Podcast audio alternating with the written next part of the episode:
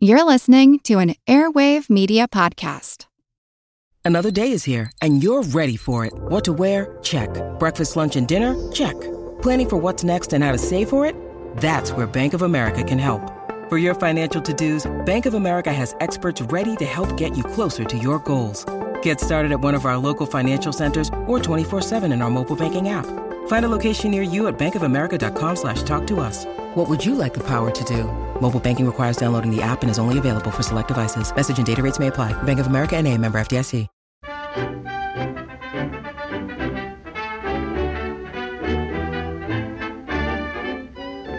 Hello, hello, and welcome along to another edition of Attaboy Clarence. How are you? Still keeping well and sane, I hope? Well, this won't do your sanity a bit of good. Oh ho! So you're the lady who stacked the breakfast dishes this morning and sneaked out of the house to do your Christmas shopping. You got me, yes. I think the tartan dress and white muffler was a dead giveaway. I'll bet you were sorry when you came home all worn out if you still had to do them with a lazy old style soap. Nothing worse than lazy soap. Well, look, tomorrow let's do it differently, huh? First off, get the new Anti Sneeze Rinso. Anti sneeze soap. Was this really a problem that needed solving in 1941? You won't want to stack your dishes then.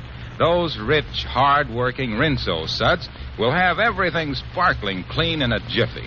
Even the pan you fried country sausages in. God, even that pan. Rinso doesn't make your hands rough and red either. And you'll be glad to know it costs less than a cent a day to wash dishes with Rinso. Amazing, thank you. You're welcome, ma'am. What's with the mam stuff? It's the hips, right? Well, screw that guy and come on in. I've got two super intriguing movies to tell you about a glossy pile of radio thriller goodness coming your way, plus this fabulous musical number to soothe your soul. Take it away, Perry Como. Some enchanted evening you may see a stranger. You may see a stranger across a crowded room, and somehow you know, you know, even then that somewhere you'll see her again and again. Some enchanted evening, someone may be laughing. You may hear her laughing across a crowded room, and night after night, as strange as it seems, the sound of her laughter will sing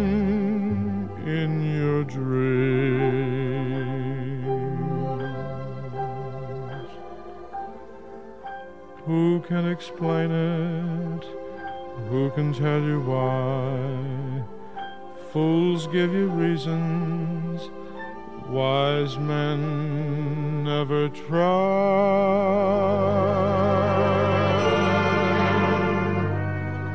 Some enchanted evening when you find your true love when you feel her call you across a crowded room, then fly to her side and make her your own, or all through your life you may dream all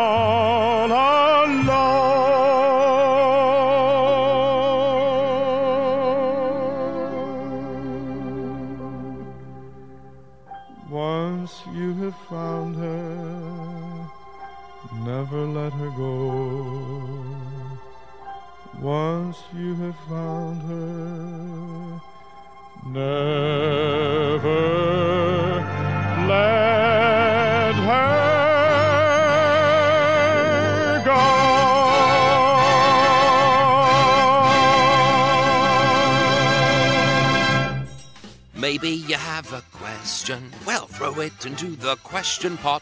Strangely, there is no next line. Well, maybe I'll read your question out on the show, or maybe not. Now, here's someone with a handbell.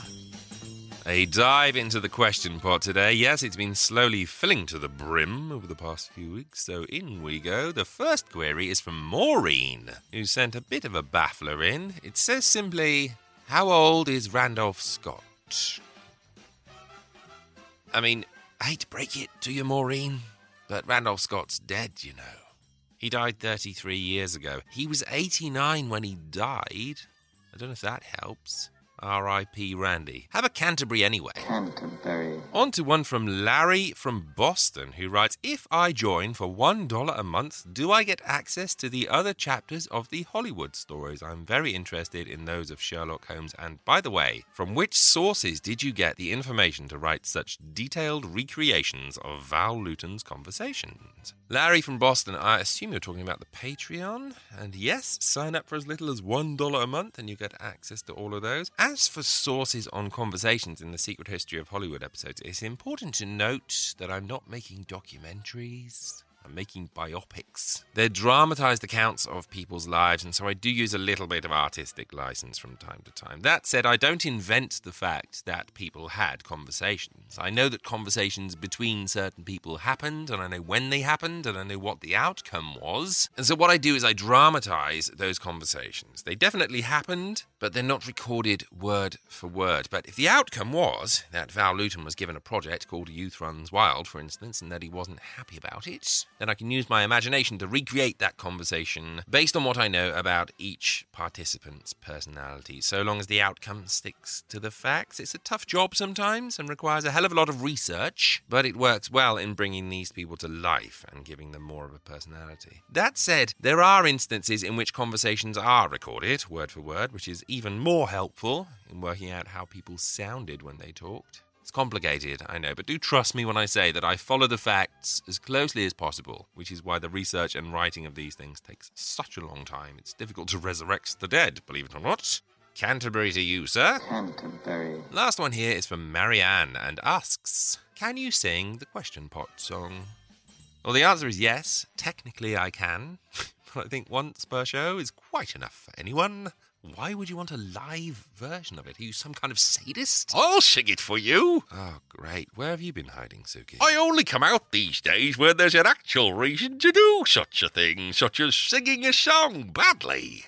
And barking at the delivery driver. And barking at the delivery. hey, hey, I'm actually serving a very important purpose, I am. How else will they know that they have the right address? It's written on the label. That's very naive thinking, that is. Anyway, take it away. Maybe you have some questions. Well, throw them into the rubbish bin, 'cause here is a better pot for them. Hold on. Bark, bark, bark, bark, bark, bark. Amazon's here, thank goodness. Sorry, Marianne, have a Canterbury instead. Canterbury. And remember, if you have a question and you want the thing answered, fling it into the question pot by going to www.attaboyclarence.com and scrolling down the homepage. Marianne, this bit's for you. So throw your flippin' questions into the shiny question pot. You might hear your question next time. So until then, get your thinking cap on for the question pot. Okay, that's the end. A visit from a mystery guest now. Yes, it's that time again when you get to use your wits to see if you can work out the identity of the famous Golden Age star from the clues in their voice. I'm a big fan of today's stars, I've often made clear on this very podcast, but let's see if you can work it out as we play Who the Hell is That Hollywood Legend?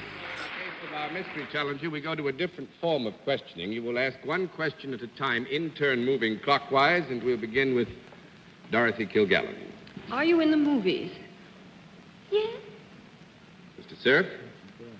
Uh, are you uh, liberally sprinkled with stardust in the movies? I don't understand you. W- Are you a star? Does your name go up in lights over the marquee when a picture that you're in is playing? Sometimes. Miss Francis? I think the answer to that is yes. Miss Francis? Uh, are you here for the opening of a picture? No. One down and nine to go, Mr. Kovacs. Are you carnivorous? No. Just a moment. Are you blonde? I mean at the moment, of course. Beg pardon? I mean now, to the naked eye. What, carnivorous? No, blonde. I'm sorry, Miss Kilgallen. Will you repeat your question? Is our guest at the moment blonde? No. No. Two down, eight to go, Mr. Cerf. Have you ever decorated the legitimate stage as well as motion pictures? Yes. yes. Miss Francis? Do you do anything besides act? I mean, do you sing? No. Three down and seven to go, Mr. Kovacs. Um, I, you, I'm going to take a guess. You're not Howard L. Kosnowski, are you? One day Howard's going to show up on this program, and I've got him. Uh, did, did you do, uh, as opposed to another kind, uh, let's say, uh, musicals, musical pictures? No. That makes it four down and six to go, Miss Kilgallen. Are you primarily a dramatic actress then? Yes. Mr. Cerf? Are you at present, or have you been within the last two years in a show on Broadway? No. Five No? down and five to go, Miss Francis. Do you appear in television? Sometimes. Mr. Kovacs? Did you at any time, no, did you at, at any time do a very, uh, I guess it would be called a mystery, a very famous mystery picture? It was, it, it was not, not the Charlie Chan bit, but I mean, yes. you did? Yes. Yes? Miss Kilgallen? Thank you, Ernie, for the hint, but I don't get it. Um, was it a picture that became a series of pictures? No. Six down and four to go, Mr. Cerf. I don't recognize the hint that Ernie made, so I'm going to have to go back. Were you on the stage within the last six years? No. No? Seven down and three to go, Miss Francis. I wish Ernie hadn't said that. All I can think of is Myrna Loy. Uh, I've thought of her at times.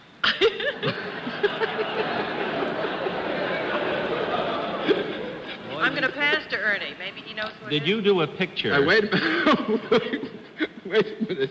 Arlene, did you pass I on? passed because I can only think of Myrna Loy at this moment. She's going back and forth in front of my eyes. You too? Mr. Kovacs? Did you do a picture, the title of which became and was at, uh, was at that time a, a great song and became a very famous song? Yes.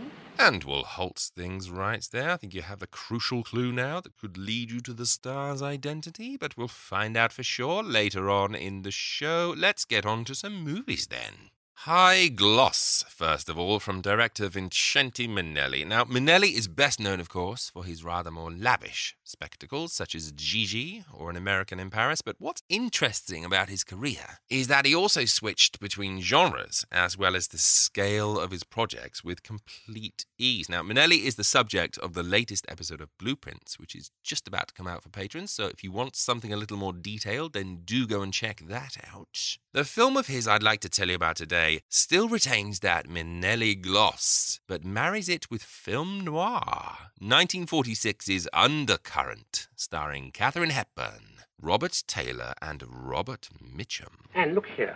What? Nothing yet. A Little alcohol, caustic acid. Now change the formula. A little. Just a drop. Yeah. no nonsense now. That's tetradite. What of it? What's that got to do with me? Well, love is a chemical formula like anything else. I recognize the formula. That's a very romantic conception, Dink. For a scientist, you're as bad as Joe Bangs with his spark. Don't fight, my dear. Nothing can stop it now. You're foaming, my dear. I'm not foaming. More than you think. Now pour you into a tube. Let's call it a church. Now change the formula. Just a drop. Just a drop of religious ceremony. The world changes. Nonsense. Is that what you'll say a few weeks from now? When the chemist of heaven in a long black robe asks you to have and to hold from this day forward. For better or worse. For richer or poorer. In sickness and in health. To love and to cherish till death do you part. I will. I now pronounce you man and wife. The story here is of newlywed Anne Hamilton, played by Katharine Hepburn, who's married industry magnate Alan Garraway, played by Robert Taylor. All seems to be going well until the day that Anne discovers that Alan's been hiding something from her. Alan apparently has a brother, Michael, that for some reason he's keen to forget. Mike must have thought I was an imbecile to do it the way he did. It's just like putting your hand on a cash register, just like that. He was stealing from you, your own brother. Yes, my own brother. I drove out to see him. I don't think I'll ever forget that night. Mike had a big party going on at the ranch. He was pretty drunk. When I told him, he didn't even bother to argue with me. He told me to get out, go back to playing with my little flight control. He said I'd never do anything about him, not while, not while Mother was alive. Deciding that there's obviously more to this small mystery than her husband is telling her, Anne decides to do a little snooping into the mysterious Michael, and it isn't long before she comes to suspect that there's a dark secret lurking at the heart of the Garraway family. Ask your husband, will you, Mrs. Garraway? Lots of us would like to know what happened at that last meeting. What kind of a fight was it? And what happened to Mike Garraway? It's an intriguing enough story, although I'm not sure it required almost two hours to tell it. This is the kind of thing that Universal and RKO were making in like 70 minutes. MGM obviously decided that this was some kind of star vehicle, though, and threw the kitchen sink at it. I think MGM were going for some kind of Hitchcock thriller, but it's just not tight enough. It's far too baggy, and it really takes a bit too long to get going. The other issue I had with it is that Katharine Hepburn is not the right actress for this. She's far too helpless a character, and you don't get Katharine Hepburn for those kinds of roles. You get a B grade starlet when you need someone to simper at the feet of their lover and swan dreamily from room to room, falling in love with poetry and swooning at phone calls and things. Honestly, there are several moments in this where I fully expected her to get up out of her chair and smack the sense into someone, or punch the villain in the nose and call the cops, but she backs down. In that regard, it's almost difficult to understand why she chose to play in this thing. On to the good stuff, though. Amid all the agonizing, the mystery is very well handled and reveals itself in natural snatches, which I liked. Sometimes you can get a sense that a writer is feeding you clues instead of a character. There are no mysteriously discarded notes or fragments of parchment in a fireplace here, so that's good. Hepburn pieces together that something is wrong because of conflicting information and her gut instinct, so bravo for that. Robert Taylor is good, even though he's hardly in it. Yes, oddly, second billed as he is, he only pops up a couple of times. Same for Mitchum. I have to say, I think Mitchum is the standout Robert in this, but of course he would be. I just wish he'd had a bit more to do. Edmund Gwenn and Marjorie Main are both wonderful in supporting roles, but again, hardly in it. The bulk of this film is Hepburn wandering through the mystery on her own. The last half hour, have to say, is well worth the wait. I can't tell you what happens, but it's a genuinely tense set of scenes that definitely do belong in a Hitchcock movie. And the villain gets his comeuppance in a very gruesome way, so you do feel paid off at least. All in all, I do recommend it. I have a real thing for mid to late 40s noir dramas, especially if they pile on the gloss and the camp, as they do here. The shortcomings are very easy to overlook when they're delivered in such style. Undercurrent is very fun, if not that efficient and suffers a little from some odd casting, but you certainly won't walk away disappointed. Check it out. From the shadows of noir to something altogether much darker now, a very hard film to categorize. Is it a thriller? Is it a drama? Is it a horror? Yes, yes, and yes, it's all of those things and more threaded together with a remarkable macabre central performance that'll have you squirming through your popcorn. We're off to Blighty for 1948's Daughter of Darkness, one of the most intriguing and chilling films I've seen in a very long time, starring Siobhan McKenna, Anne Crawford, Maxwell Reed, and Honor Blackman. You're gonna love this one. Here's a clip. Scandal, a crying shame it is. Not a foot will I set in the church till that creature's gone. Saints protects it, don't be the hair I'd have of a hussy. There she sits, pure as a lily, the devil himself in her eyes. Oh, you're a dark one, young miss. A dark one and a strange one. Throw her out. Get rid of her. It's nothing like the that one we want amongst us. Drive her out of the village. If The priest himself should be told to send her away. And high time too. Or we'll do the sending for her. With not a stitch on our back. We begin our tale in a small Irish town where the local priest, Father Corcoran, has taken in a beautiful young girl, Emmy, played by Siobhan McKenna, to be his helper. The men of the town are all infatuated with her, but the women of the town all sense that something is most definitely wrong with her. We've been asked by the women of the village, Father, to speak to you. We're not going to let our parish be upset by a girl the like of that. She's. She's what? Well, Father, she's a bad influence. She's young, I know. The men. the men? Well, Father, you know what men are. Being unmarried myself, fortunately, it's no concern of mine one way or the other. Emmy is peculiar, very peculiar. The women see something in her father that's not. not modest. One night, when a carnival arrives in town, Emmy finds herself accosted by roughneck prizefighter Dan, played by Maxwell Reed, with the craziest eyebrows I've ever seen, who tries to seduce her and is rewarded for doing so by Emmy's fingernails, which tear his face open. You know, there's something about you, Em. Don't know what it is, but it kinda. Well, it kinda gets me. It's on, honest, Emmy, I mean it. Yes, I know it's what they say to all the girls, but sure as I'm here, it's true. Yes, you've got something all right. Emmy! Emmy! Ah! Under pressure from his parishioners to get rid of Emmy, Father Corcoran ships her off to a working farm in the north of England, where her strange spell seems to have the same enchanting effect upon the boys there and the same repulsion effect on the women there. You're by way of being a bit of a flirt, aren't you? You shouldn't say that. Well, I do say it. You needn't look so pious. Butter wouldn't melt in your mouth, I know. Well, you don't bring those habits to this farm. It's terrible the things you say. I'm not a bad girl. What made you leave your village in Ireland? Father Cockney. I want to know why. Tell me. He wrote to you for me to come here. They didn't like you, did they? They didn't, did they? Why? Why?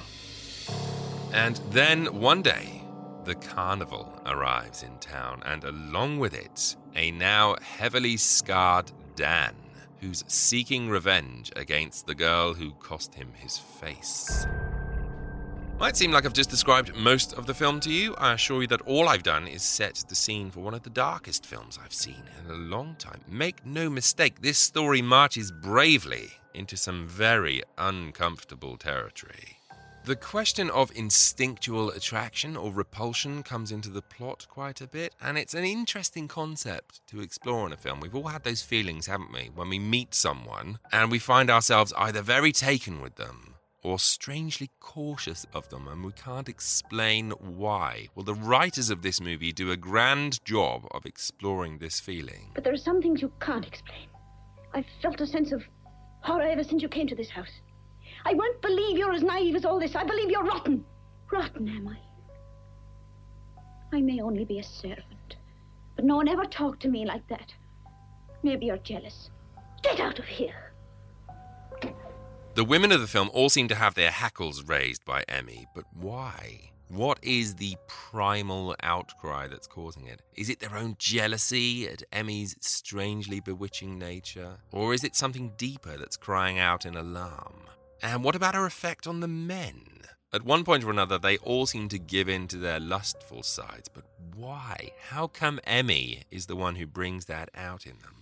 It's anchored by a quite simply stunning performance by Siobhan McKenna, who really taps into something both uncomfortable and beguiling. I don't think I'm giving anything away, you've read the title, by telling you that Emmy is the villain of the piece, but it's incredibly interesting to see how she arrives at that character. How much of it is her own inherent nature, and how much of it is brought on by the people around her. It begins as a drama, it plays out like a thriller, and it ends as something quite horrific. It's quite unique, almost unbearable at times. Certainly one of the bravest movies I've seen from this period, and absolutely unforgettable.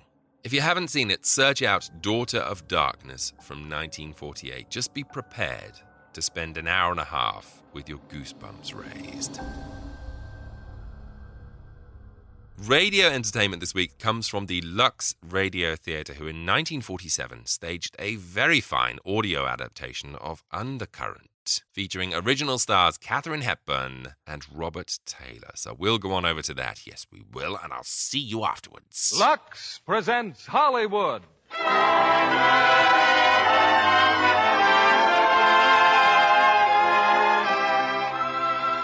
Lever Brothers Company, the makers of Lux Flakes, bring you the Lux Radio Theater, starring Katharine Hepburn and Robert Taylor in Undercurrent. Ladies and gentlemen, your producer, Mr. William Keighley.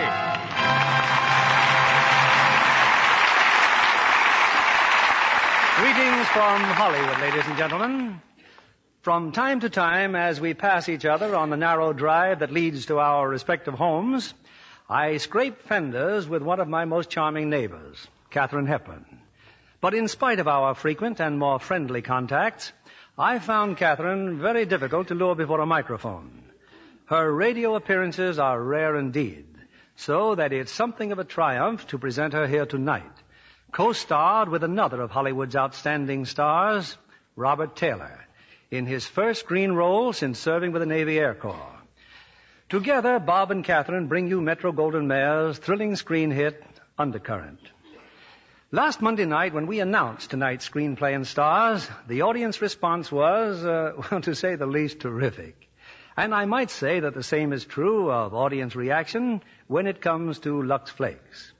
Hundreds of listeners who've used Lux Flakes to care for precious fabrics have written us their appreciation. I only wish I had time to answer them in person. But I'm sure that the help which Lux Flakes offer is an answer in itself. And your loyalty to our product enables us to bring you such exciting fare as Undercurrent, with such brilliant stars as Katharine Hepburn and Robert Taylor. They appear, respectively, as Anne Hamilton and Alan Garraway, as the curtain rises on our first act.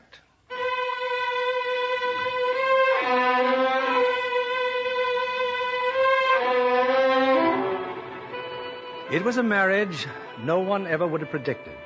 Anne Hamilton, reserved, unaspiring, and Alan Garraway, the wealthy, celebrated inventor of the Garraway distance control. Garraway brought his bride to Washington. Their first night there, he displayed her before a large, select group of friends. When the friends had departed, Oh. Anne, darling, what is it? I thought they'd never go, Alan. Oh, you shouldn't have. You shouldn't have. What, darling? I shouldn't have what? You shouldn't have married me. Your friends ask them. They know it was a mistake. Anne, please. Darling, I can't help it. I didn't even know what they were talking about. They were laughing at me, Alan. I know they were. But I was proud of you. Alan, I was so lost among them. What must they have thought? I mean, well, good grief, I don't even know how to dress. Is that all that's worrying you? I'm going to take this dress off and never see it again. Darling, it's a perfectly nice dress. Nice dress. It's eight inches too short and it's only two weeks old. Alan, you're stuck with a wife who doesn't know how to dress. She doesn't even know how to behave. We'll go shopping tomorrow, darling. It won't do any good. By tomorrow night, you'll be the best dressed woman in Washington. You're already the loveliest. Oh, I'm, I'm sorry to be such a boob, but I want so much to be right for you. Will you shut up? I'll learn. I really will. I'll learn to talk like your friends. I'll learn to be like them. I don't know how the heck I'll do it, but I'll do it. If you do, I'll kill you. Darling, just tell me one thing. Who do you belong to? You. Well, that's all. That's all that matters. Is it, Alan? Is it? hmm And if you ever forget that, you'll be very sorry.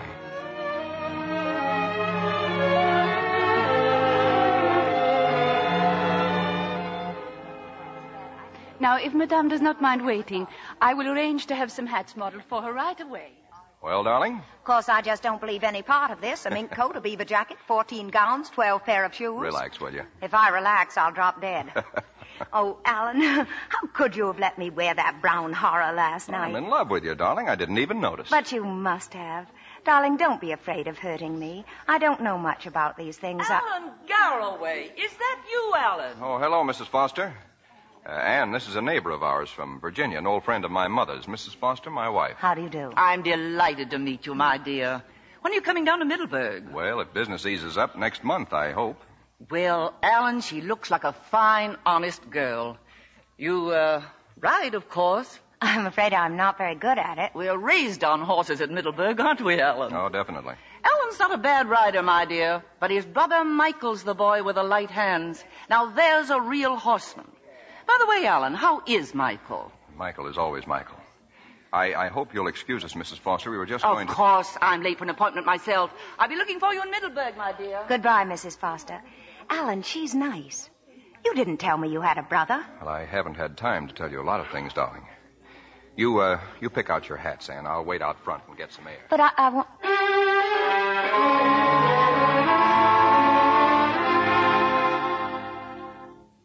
Alan, what's wrong, darling?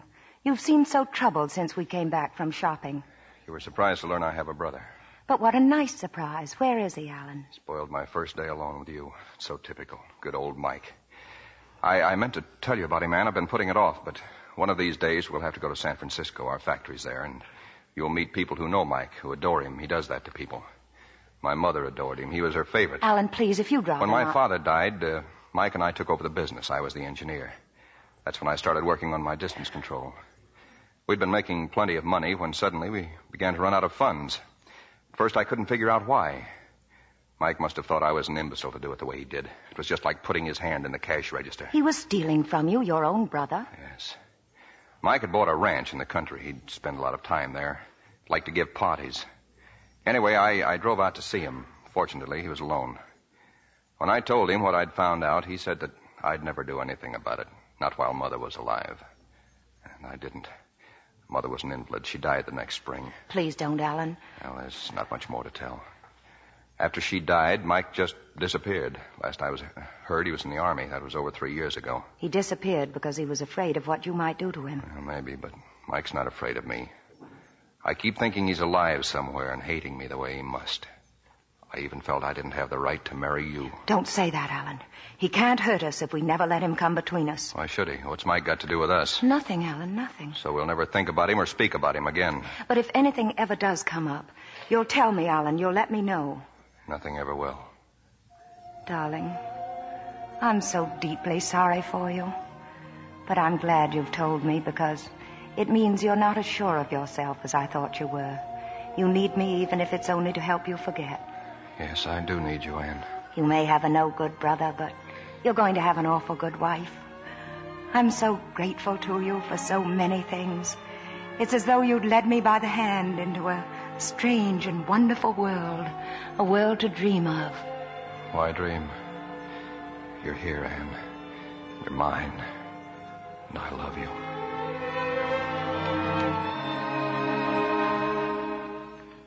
Well, good afternoon, Mrs. Garraway. Did you have a nice afternoon shopping? Oh, yes, Mrs. Hildebrand. Any messages? No messages, madam. That means all your invitations for tonight have been accepted. Mrs. Hildebrand, I don't know what I'd do without you. The perfect housekeeper. How many dinner parties have we given this month? Is it 210 or 211? This is your sixth, madam. Oh, I beg your pardon. Would you mind looking at the table? I took the liberty of arranging the place cards. You know, you know, a strange thing happened this afternoon at a bookshop. Mr. Garraway left a book there months ago to be rebound. He must have forgotten all about it.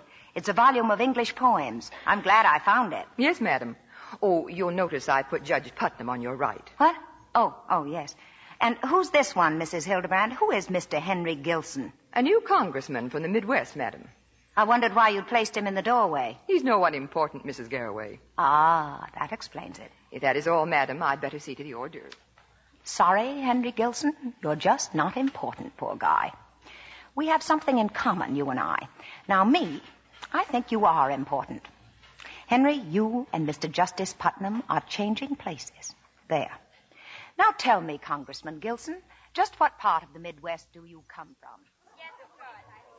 Just what part of the Midwest do you come from? Iowa. Oh, I love Iowa. So big and full of corn, isn't it? Yes, ma'am. Yes, it certainly is. Excuse me a moment. Shall we go into the other room for coffee?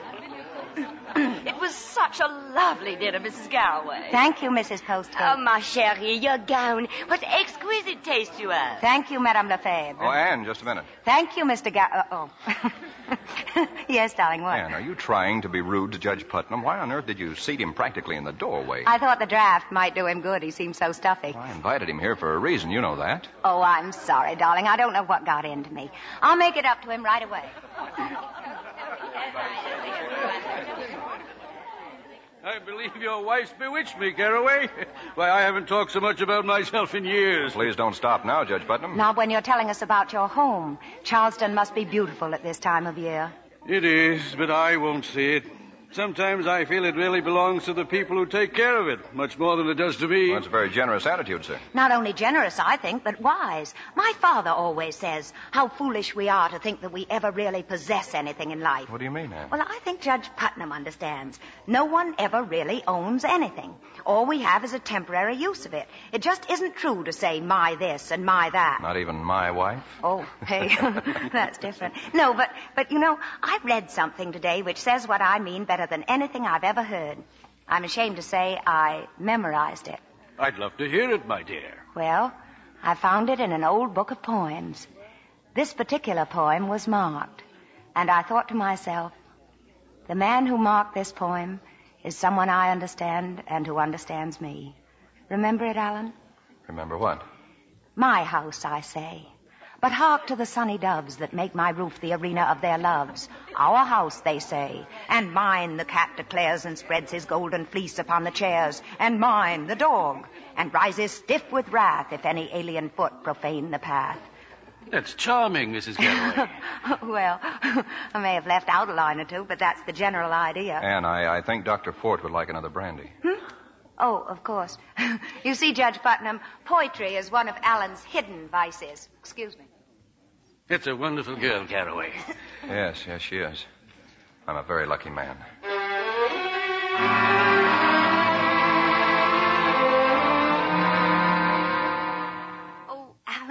It was a nice party, wasn't it? Yes, it went beautifully. Anne, uh, how about driving down to Middleburg tomorrow for a few days? Alan, could we? The house where you were born, the house where you grew up. Well, we can get an early start. oh, probably- Alan, here's your book. Book? The book the poem came from. Well, that's not my book. But it is, darling. You sent it in to be rebound, remember? I'm afraid it's a mistake. But they had the name Garraway, Middleburg, Virginia. No, it's a mistake. We'll uh, we'll leave right after breakfast. Maybe a little isolated for you down there, darling. No telephone. No telephone. Sounds like heaven. Alan, will you hate being cooped up with me for days? Give me a kiss and then tell me why you ask that. Because I love you. And I can't help noticing when we're alone how a lot of the glow you have with people sort of goes out of you. Anne, what's the matter? Oh, oh, I don't know. Nothing. I just want to be reassured, I guess. I'll consider yourself reassured. About this book. If it is a mistake, I suppose I'll have to return it, but I hate to. What's the penalty for stealing books? Will you stop shoving that book at me? Can't you see I don't want to discuss it? Alan, Don't you know by now whose book it is? Even memorized the poem he marked. I told you it wasn't mine. it's it's his. It's Michael's. He got you, didn't he, Anne? The sweet, gentle boy who loved poetry. He understands you. Isn't that what you said? I only memorized it because I thought it was yours. Yes, of course you did. And that, that was very unfair of me. I, I shouldn't take it out on you the way I feel about Mike. Please forgive me. I forgive you, Alan.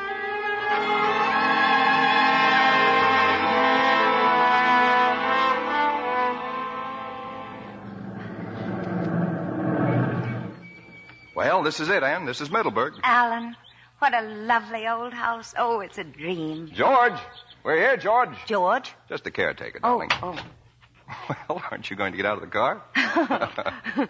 now, back there are the stables, Mhm. and uh, the orchard's on the other side. Oh. And that Mrs. Foster you met, she lives beyond that stretch of woods there. Alan, you have a dog. Oh, yes, that's that's Bait. I don't think Bait likes me very much. Dogs and horses never do. A sign of bad character, I guess. Hello, Oh. Bait. Come here, boy. Hey, now, don't you back away from me. You're supposed to be glad to see me. Come here, dog. What you carrying on like that for? Come back. Well, Mr. Alan. Well, I'm sure glad to see you, sir. Uh, Bates all right, ma'am. Uh, just ain't used to strangers, that's all. George, this is Mrs. Garraway. Well, I'm glad to Glad know to know you. you, George. Place looks fine, George. It's beautifully kept, so neat. Thank you, ma'am. You can get the bags out of the car, George. I'll show Mrs. Garraway through the house.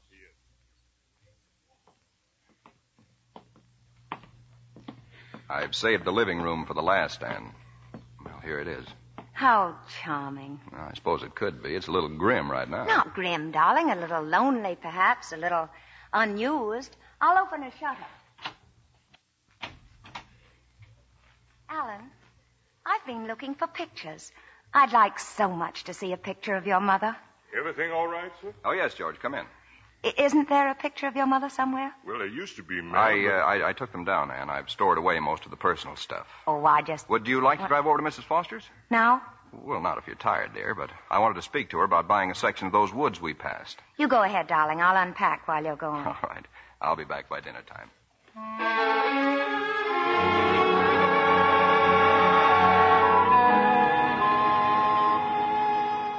George, Yes, ma'am? Mr. Garraway hasn't returned yet? No, ma'am. Well, did you have a nice walk? George, I just came from the stables. There was someone there. He, he just about scared me to death. A colored man, ma'am? Uh, big and fat? Yes. I'll teach that old Ben. no, He- no, it's all right, George. He went away. Ben, ben he, he- he's plumb out his head, ma'am. He don't mean no harm. I chase him off, but just keeps on coming right on back. He kept talking about the horses in the stable. I'll fix you a nice cup of tea, ma'am. No, no, George, wait. He warned me about the black stallion. Oh, yes, ma'am. He's a devil, that horse. Please don't go near him. He's Mr. Michael's horse, Ben said. Uh, yes, ma'am. He, he was. I, I think I will have that cup of tea, George. Good and strong, please.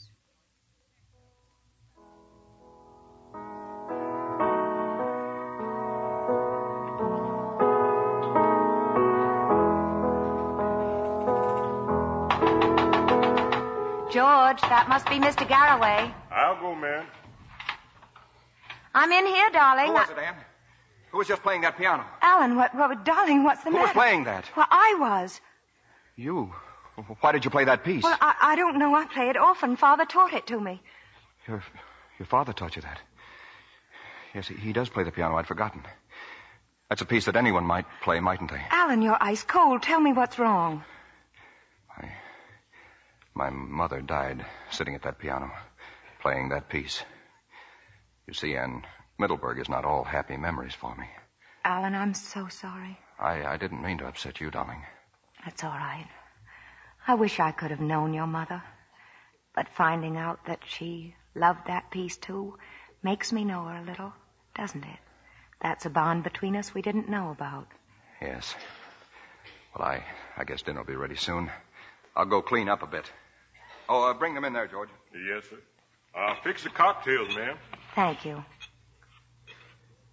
George, Yes, ma'am. Mrs. Garraway must have been a wonderful woman. Yes, ma'am. She was. She was an invalid for a number of years, wasn't she? Yes, ma'am. Laid up there in her bed, never complaining. Always smiling. This piano must have been a great comfort to her when she did get up. Piano, ma'am? Well, Miss Garway never played no piano. She didn't. But she died sitting at that piano, didn't she? No, ma'am. She died upstairs in her room, ma'am. George, you can serve dinner any time it's ready. Yes, sir. I'm starving. Be ready just in a minute, sir. Cocktails. We can use these, huh, darling? George's cocktails are the best. Almost good enough for you. Well, to us, darling. Yes, Alan. To us.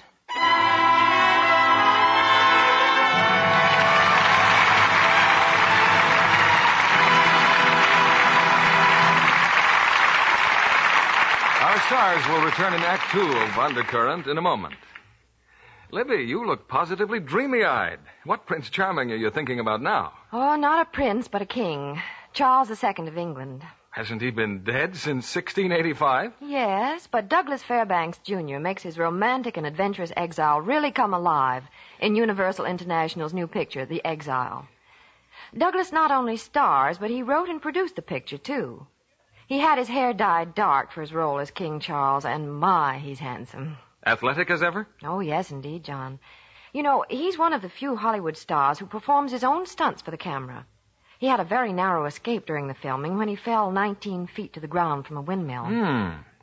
I uh, understand there are some beautiful women in the exile, too. Oh, but definitely.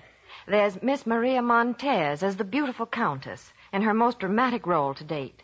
And Douglas's own discovery, an absolutely lovely blonde, Miss Paule Croset. Quite a cosmopolitan pair. Maria Montez was born in the Dominican Republic, wasn't she? Yes, hmm And Paule Croset in Tahiti. She's also lived all over Europe and the Far East. There was a lot of travel talk the day I was visiting them, and a lot of chatter about one thing how to live out of a suitcase. You'll be interested in this, John. Paule told Maria and me her favorite traveling trick. She always had her maid tuck a box of Lux Flakes into her suitcase, A tip to any traveler who wants to look fresh from tip to toe. especially down to her stocking toes. Luxing stockings at night is so easy, and nylons dry so quickly they're ready to put on again in the morning, fresh and smooth fitting. By luxing stockings frequently, a girl doesn't need to carry so many extras or own so many either. That's right, Libby. Because scientific strain tests prove that nylons last twice as long with Lux. That's just like getting an extra pair every time you buy a pair of stockings. It was really amazing how much more quickly stockings went into runs when they were washed with a strong soap or rubbed with cake soap. Another thing girls like about Lux is the way it keeps nylon stocking colors fresh looking longer. That's important with the new dark shades that are so smart now. Right, Libby. It's no wonder that so many girls count on Lux Flakes to keep stockings lovely longer. Here's William Keighley, your producer, at the microphone. Intermission's over, and it's time for Act Two of Undercurrent, starring Katharine Hepburn as Anne Hamilton and Robert Taylor as Alan Garraway.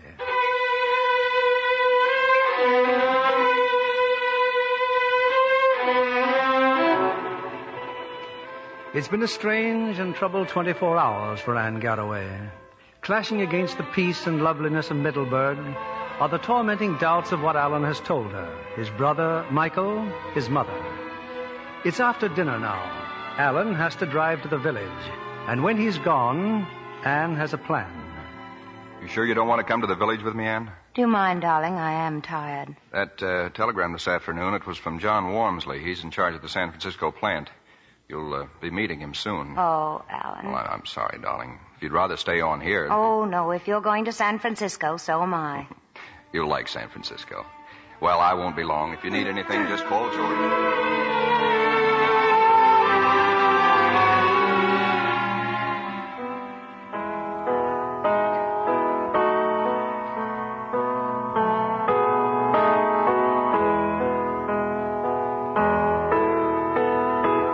George, what is it? Miss Garraway. I said, what is it, George? Nothing, ma'am. N- nothing. What were you afraid of just now? You knew I was in here. No, ma'am. I hear the car drive off, and I, I thought you'd gone too. Uh, No lights on in the room here. I turned them off.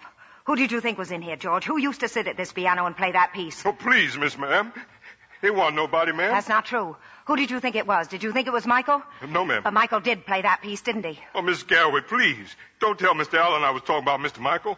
I won't tell him, George. How he must hate him. He's tried to take every reminder of Michael out of this house, erase him completely. No pictures, nothing. George, Yes, sir. Mr. Alan has been terribly hurt. We've got to find a way to help him. Just, just tell me what I can do. There's not much you can do, George. We'll be leaving soon for San Francisco. What has to be done, I must try to do myself.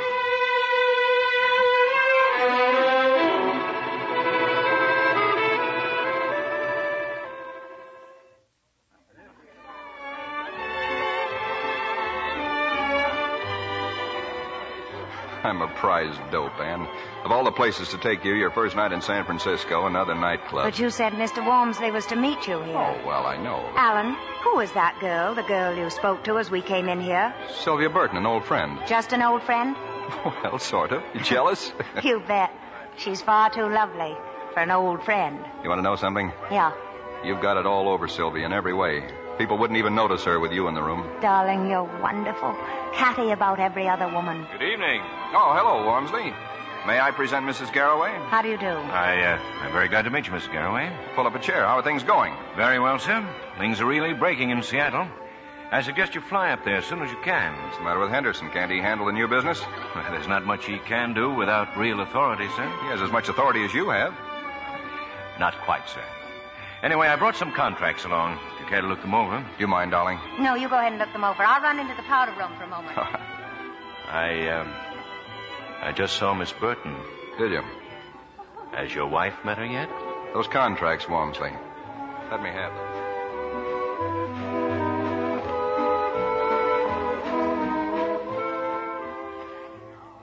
Oh, hello, Mrs. Garraway. Oh, Miss Burton. How do you like San Francisco? It's wonderful. So many bridges. Yes, so many to cross. I beg your pardon.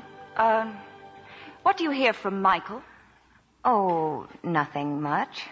Did you ever meet him, Mrs. Garraway? No, I haven't, but I'm looking forward to it. You know, there have been some pretty unpleasant rumors about Michael. Well, whatever they are, I'm sure they're not true. Sorry. It's strange, but I was beginning to have a funny feeling that Michael might be dead. Oh, no, no I'm, I'm sure Alan would know. Yes, I suppose he would. You know, Miss Burton, when I saw you before, I, I wondered who it was you reminded me of. It's me.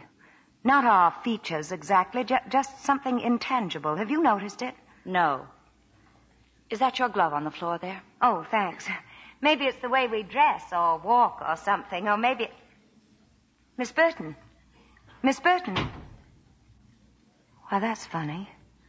Why should she just walk out like that?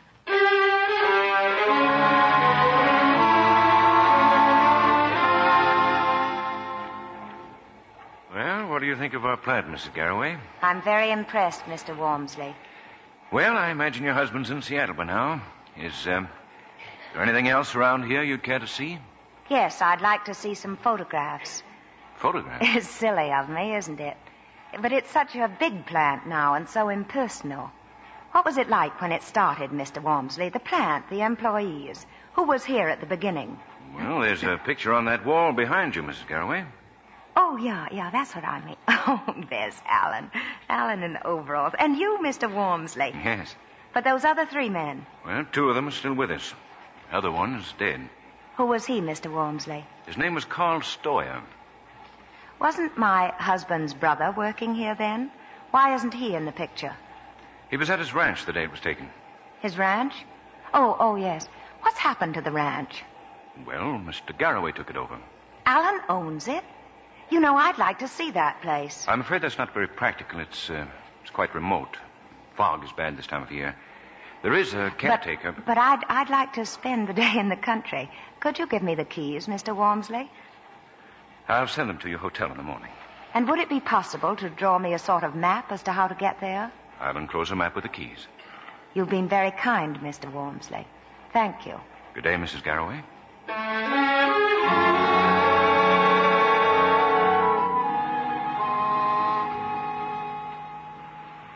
Looking for someone, miss? Oh, oh.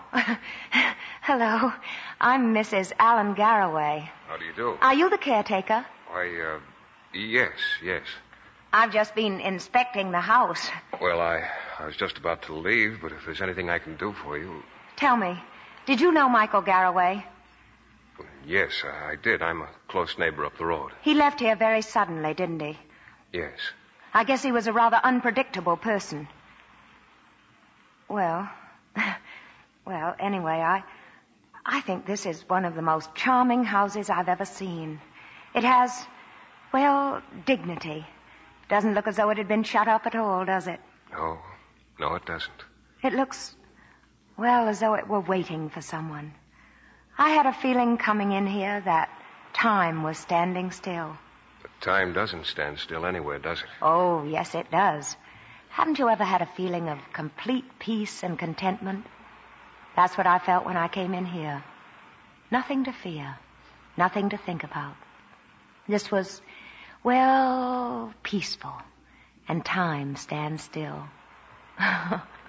you probably think that's foolish. I suppose it is. No, I don't think so.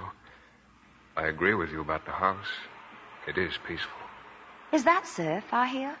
Are we that close to the ocean? Yes, if you like, I'll show it to you. It's none of my business, Mrs. Garraway, but did you have any special reason to come out here? Well, it was such a nice day, and I thought I. No. I came out here to learn more about Michael Garraway. You, uh, you better watch the path. It's sort of rocky here. Everyone seems to be so vague about him, except my husband, of course. I don't know why I'm bothering you with all this. There's the ocean, Mrs. Garraway. Golly. Golly, it's beautiful, isn't it? You know, you know, it's amazing. Michael had so much. Why do people do the things they do to themselves? Why doesn't someone step in and stop them, help them? What about those people who refuse to be helped? Useless to even try. Oh, no, it's not. It's never useless. Not if your chance of helping them is one in a million. You feel quite deeply about it, don't you? You bet I do. My, that sea is near. Is there good swimming? No, there's a, there's a riptide. But it looks so calm. You can't always see the undercurrent, but it's there. Like life. Yes, that's right. Well, the fog's starting to roll in. Be getting dark soon. You going back to the house? yes, in a minute. You, you go ahead. Thanks for taking me around and forgive my philosophic outburst. Don't apologize for that. I think it was very well said. Goodbye, Mrs. Galloway.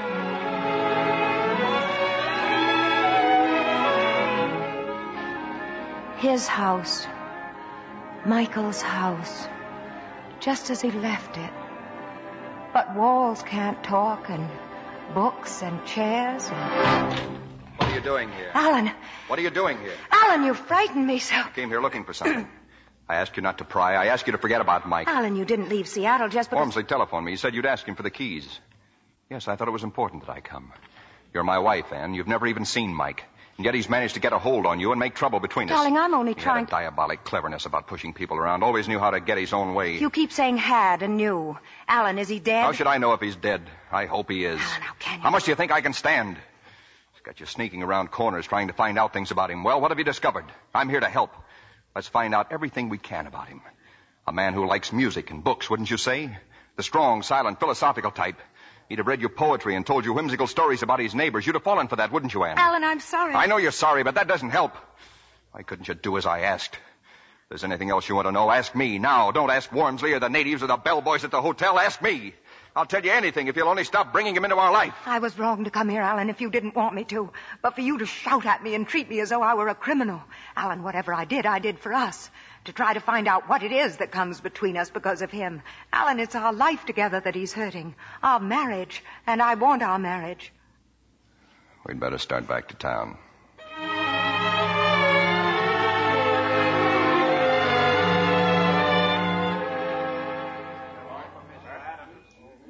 Do you want to go up to our rooms, Anne, or would you rather have dinner first? I'd rather go up if you don't mind. I'd like to. Alan, wait. What's the matter? Listen. Oh, Garraway shrewd, all right. His plan is all set for reconversion. Garraway knows all about reconversion. Did you ever see his wife? Anne, please. No, I won't listen. I saw her in Washington the day they arrived. She couldn't have looked dowdier. Of course, the poor girl had on her Sunday best, but really. We can go up now, Alan.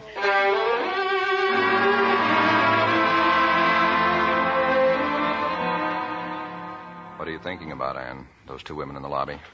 You going to let a couple of gossips throw you? I'm thrown by the truth. I was rather dowdy that first night in Washington. You expected me to be, didn't you? I what? You could have waited to have me meet your friends. But the truth is, if no one saw the before, you wouldn't get the credit for the after, would you? Why should I want to do a thing like that? So you could exhibit me as your very own invention, like the Garraway distance control. What do you mean by that? You know, Alan, I think I have a glimmering now of why you married I want to know what you meant about the distance control. I meant nothing about it. All right. What else do you think? Why did I marry you? You wanted another girl, but she fell in love with someone else. I happened to remind you of her, only I was so terribly admiring of you. And you thought if you could make me outshine her. Oh, you're mad, Anne. Yes, Alan. I think sometimes I am. I have a feeling as though I were living in a dream, haunted by your obsession, your hatred for your brother, all around us. Anne. Anne, things between us look pretty black right now. It's hard to talk. But I want to tell you that, that I love you. The way I acted at the ranch was unforgivable. I'll never speak that way to you again. I have to go back to Seattle. You'll have a couple of days to think. And when you do, try to keep a little old fashioned trust and blind faith in our marriage. I want our marriage too, Anne. It's very important to me. Please try. Yes, Alan. I'll try.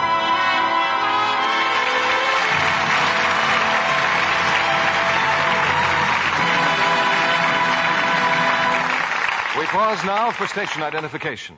This is CBS, the Columbia Broadcasting System.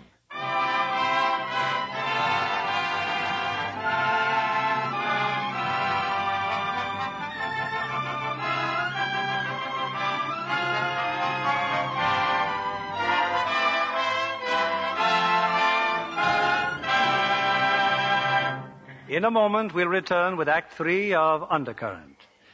The role of a script girl in producing a great picture is seldom fully appreciated by the public. Her meticulous attention to detail is of the utmost importance to a successful production.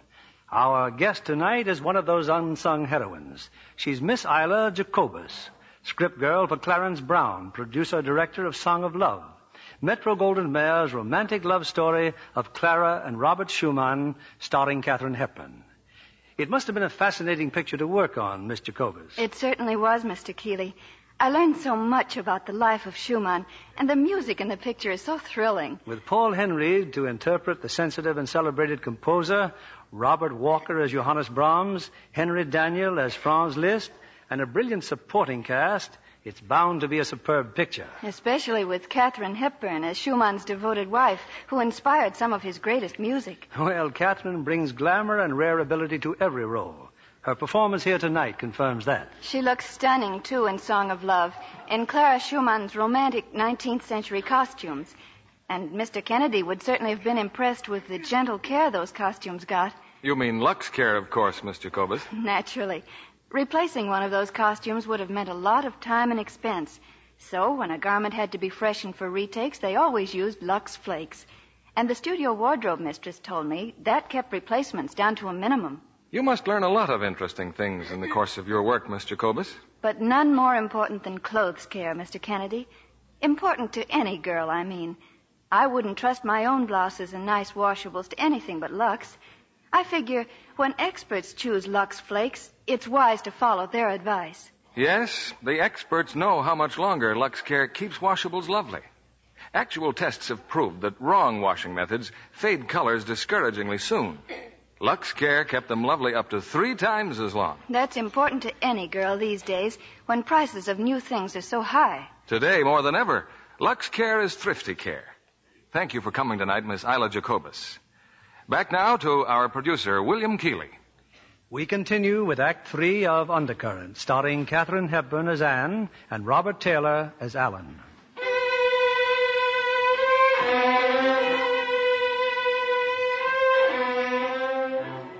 It's the following morning. With Alan back in Seattle, Anne is making an uninvited call on Sylvia Burton. It's very nice of you to see me, Miss Burton. You have a reason for coming here? There are some questions I'm trying to find the answer to. I'm rather curious about a few things myself. As far as Alan is concerned, I despise him. Does that answer one of your questions? Not quite. I love him. But it's not Alan I want to know about. It's Michael. I can imagine. All I know is that he and Alan had a terrible fight. Michael disappeared. But he seems to be coming up more and more in our lives, wherever we go, whatever we do. I've got to know more about him. My marriage, my, my happiness, my future seemed to depend on it. And you'd like to know how close Mike and I were? well, we weren't. I tried, but Mike wouldn't have it. I used to think it was because he had some sort of funny sense of loyalty since I'd met him through Alan. He was that thing you have to look for with a microscope. A gentleman. And that's the man your husband spread those lies about stealing money. I believe my husband, Miss Burton. Nonsense. You think he's lying. I know he is. Why? Because I've been through this myself. When Mike disappeared, I went crazy trying to find out what had happened to him. And did you find out? Only that he'd been at his ranch. That was the last anyone saw of him except your husband. You see, I still think Mike is dead. You mean he was killed in the war? No, I don't mean he was killed in the war. Why hasn't he written to someone? His friends at the plant, his neighbors at the ranch, or a hundred other people he knows. Lots of us would like to know what happened at that last meeting, Mrs. Garraway. Ask your husband. What kind of a fight was it and what happened to Mike? How dare you speak to me this way, Miss Burton? I, I should never have come here. Forgive me. It isn't such a shocking idea, Mrs. Garraway. Not when you've lived with it for a while.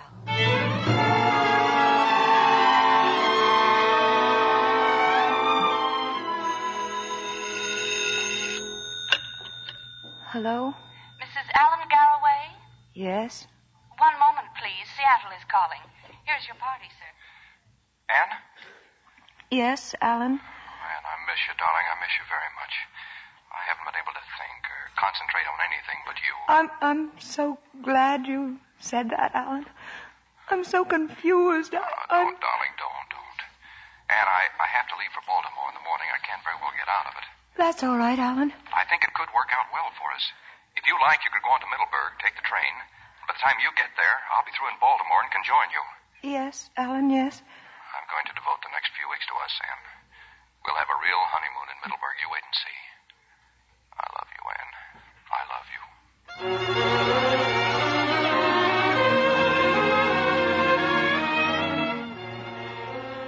I wish I'd known you was coming to Middleburg, Miss Garraway. I wish you'd told me. Why, George, I don't think you're very glad to see me. Oh, no, ma'am. No, no. I'm real pleased. Uh, when Mr. Alan be here? He'll be here later tonight. George, why do you wish I'd let you know I was coming here? Well, just, just, just so I'd have a little time to fix things up. Such as out there, George, out there by the stables? A little time to tell whoever it is out there to go away? Miss Garraway. There's nobody out there, Miss Garraway. I don't mean old Ben either. Just now, when I was walking, the dog saw him. Bate saw him. Bate was all excited, jumping up and down and wagging his tail. But you didn't see nobody, ma'am. No, no, I didn't. It was too dark, and I, I was frightened, I suppose. I came straight back here. Oh, let it pass, please, Miss Garraway. Let it pass. I can't, George. I'm not frightened now. I'm going to go back to the stables and look for myself.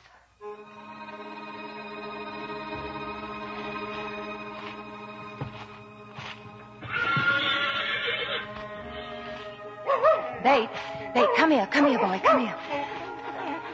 There's no one here now, is there, Bate? But there was. And you saw him, didn't you? You saw Michael.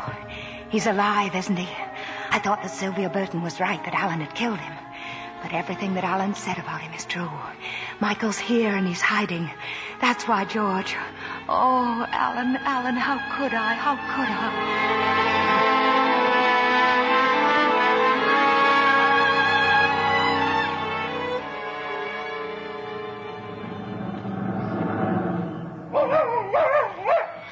Right, Bate. You can stop barking.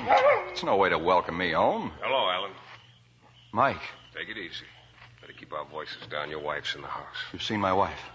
Don't worry, she didn't see me. Why did you come back? Wouldn't you rather know why I went away? I didn't steal any money, Alan. You've been a long time denying it. It'd be kind of tough to prove. You had the books pretty well rigged. But that's not what kept me away. It was Carl Stoyer. Stoyer's dead. Yes, dead and buried. Just a nice old German refugee who lived for one thing only to get back at the Nazis.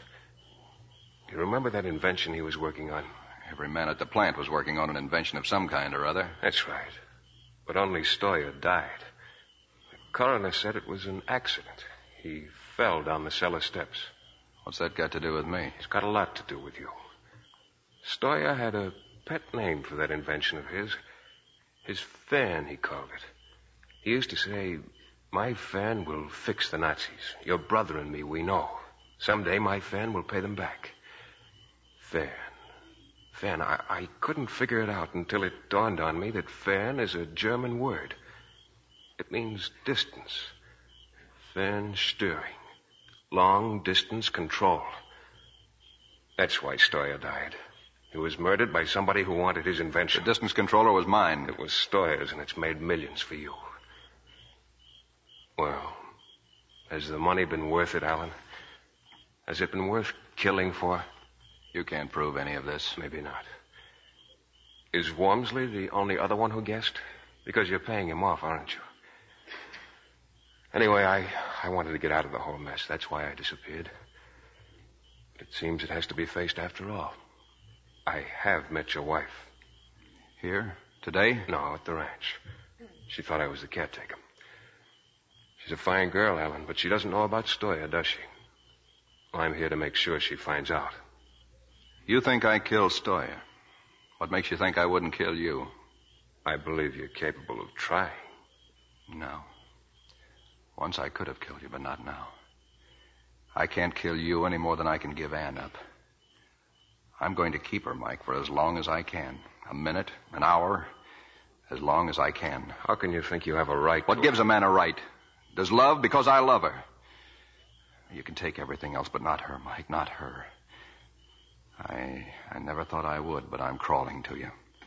She loves me. She's helping me. I, I've got a chance now. I can be all right. I never could before. What chance does she have, Alan? I'll tell her. Only I. I'll have to do it in my own time. Just a little time. That's all I'm asking. Until I'm sure of her. I think you can be sure of her. Well, I. I guess there's nothing left for me to do. If she'll go along with you, I'll stay out of it. But tell her, Alan. Tell her, because if you don't, I won't be able to stay out of it. I'm going to see that she gets her chance, too.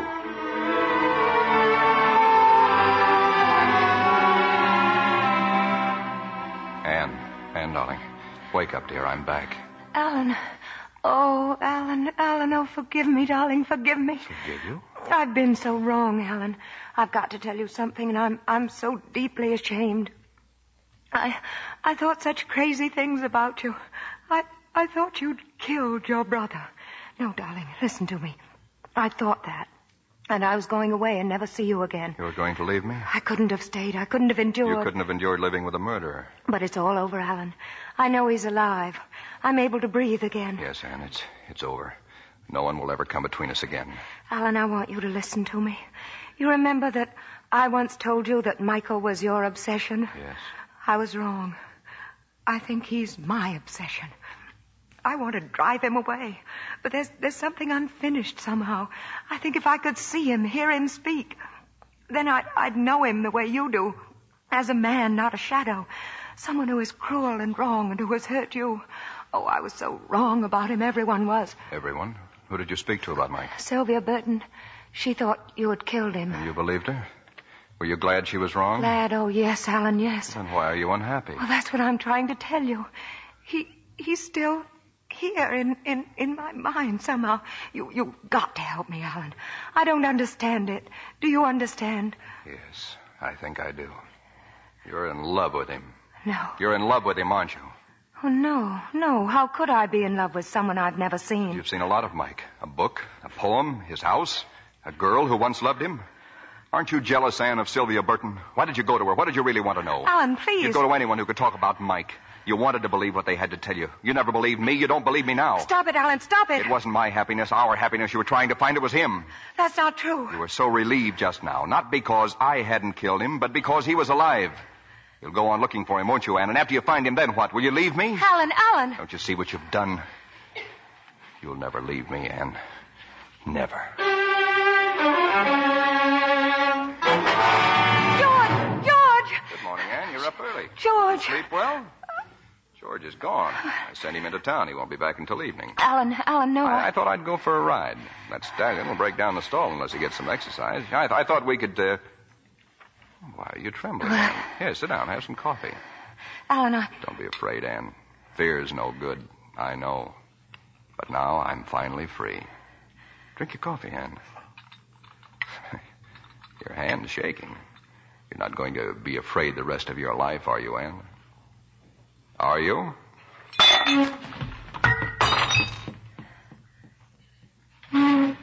Why run to your room? You can't lock yourself in. I've got the key. Hey there. Anyone up? Oh, hello, Mrs. Foster. Come in. Hello, Alan. Your wife up yet? Yes, I think so. Shall I call her? Well, it's a fine morning for a ride. Yes, it is. You must have had the same idea. You're dressed for it. Yes, I. Oh, there you are. Welcome home, my dear. How about coming over for breakfast and a ride? I, would like to very much. Wonderful. I'll expect you in half an hour. How's that? But I, I can be ready in just a moment. Well, Biscuits for breakfast, Mrs. Foster? With my own two hands. And just wait till you taste them. There's nothing like them in the whole world. Mrs. Foster, there's something I must tell you. I must speak to you. That's fine, dear. We'll have a leisurely breakfast and all morning to get acquainted in. See you soon, uh, dear. I'll walk along with you, Mrs. Foster. I'll have to saddle up the horses. What's the matter with the bride, Alan? A quarrel? Not a quarrel, exactly. Uh, don't worry. It's natural the first year, getting acquainted. What horse are you going to ride, Alan? The stallion, naturally. Well, you just make sure you don't give him to her. He's a mean one, that brute. Alan. Alan, did we have to come this way? Can't you handle your horse? I gave you the mare. But I, I'm not a good rider, Alan. This cliff. I thought if we took the trail along the cliff, you'd enjoy the view. It's beautiful, isn't it? Alan, keep your horse back, please. It's easy to say. I can't hold him in. But there's not room for both of us. That is narrow, isn't it? Quite a drop to the gorge, Ann. 200 feet. Alan, you're pushing me. Use your spurs. Go on ahead. Alan, Alan, please don't, please don't. You want to leave me, Ann, don't you? You want to go to Michael? Well, I'll send you to him now. Oh, no, no. You little fool. Go on, run away. See how far you'll get.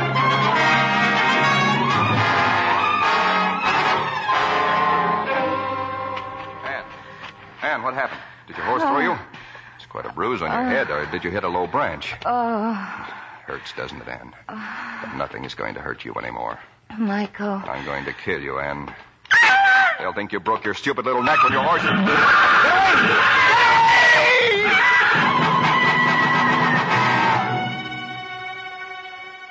Hello. Hello, Doctor. This is Mrs. Foster. There's been a terrible accident. Alan Garraway is dead. That stallion of his must have gone crazy or something. Kicked him to death, it looks like. You better come right out, Doctor. His wife's been badly hurt, too.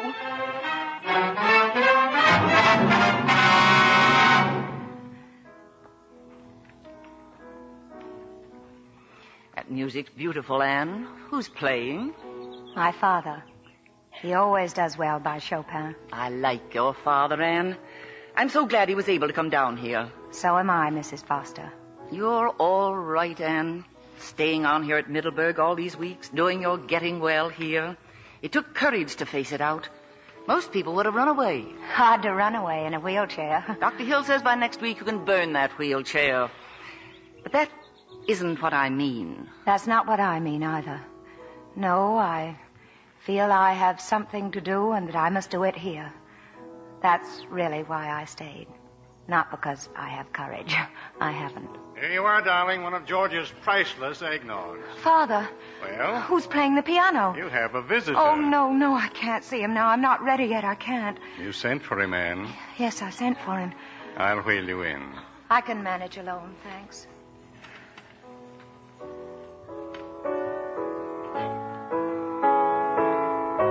You're Michael, aren't you?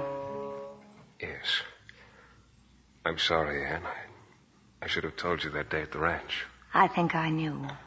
Not at the ranch, but afterwards. I think I knew. You sent for me. Yes. I think I'd have come in any case. I was just waiting until you were well. It seems I'm a, a very rich woman. Yes. It's wrong for me to have it. It belongs to you, Michael. No. No, it belongs to someone who's dead now.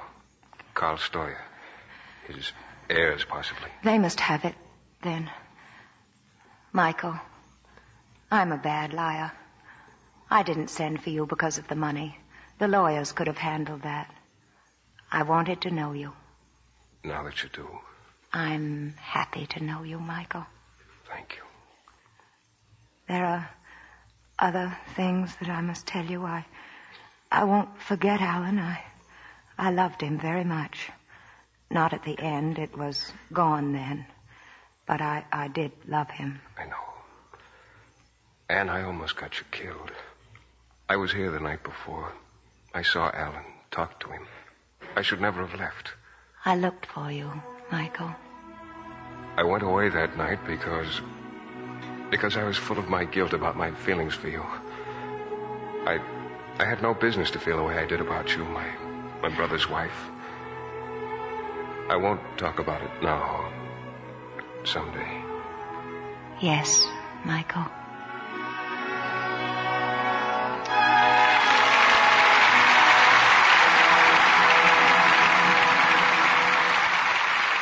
And that was Katharine Hepburn and Robert Taylor in Undercurrent from the Lux Radio Theatre. Great stuff. Do check out the film. It's a real odd one, but definitely worth watching. Let's zip on over to Who the Hell is That Hollywood Legend to see if you nailed the identity of today's mystery star. Does it go back? Did you do a picture, the title of which became and was at, uh, was at that time a, a great song and became a very famous song?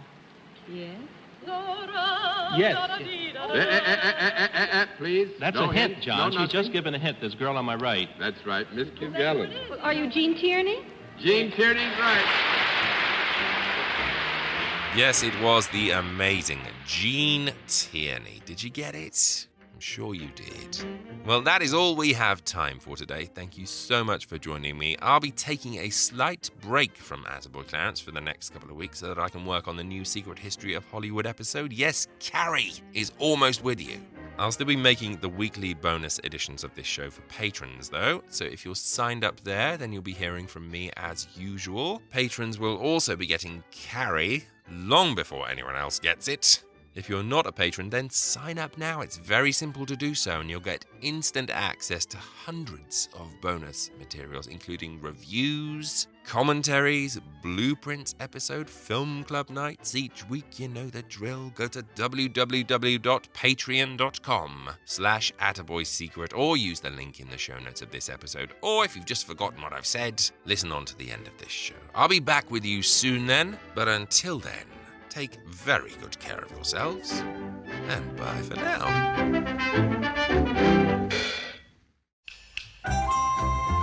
If you'd like to support this show, you can do so by going to www.attaboyclarence.com and clicking on the Patreon banner. Pledges start from as little as $1 a month, and in return, you'll receive exclusive emails, bonus episodes, previews, and ebooks. And every dollar pledged goes towards making these shows better and more frequent. Go to www.attaboyclarence.com or click the link in the show notes now to become a patron. Thank you.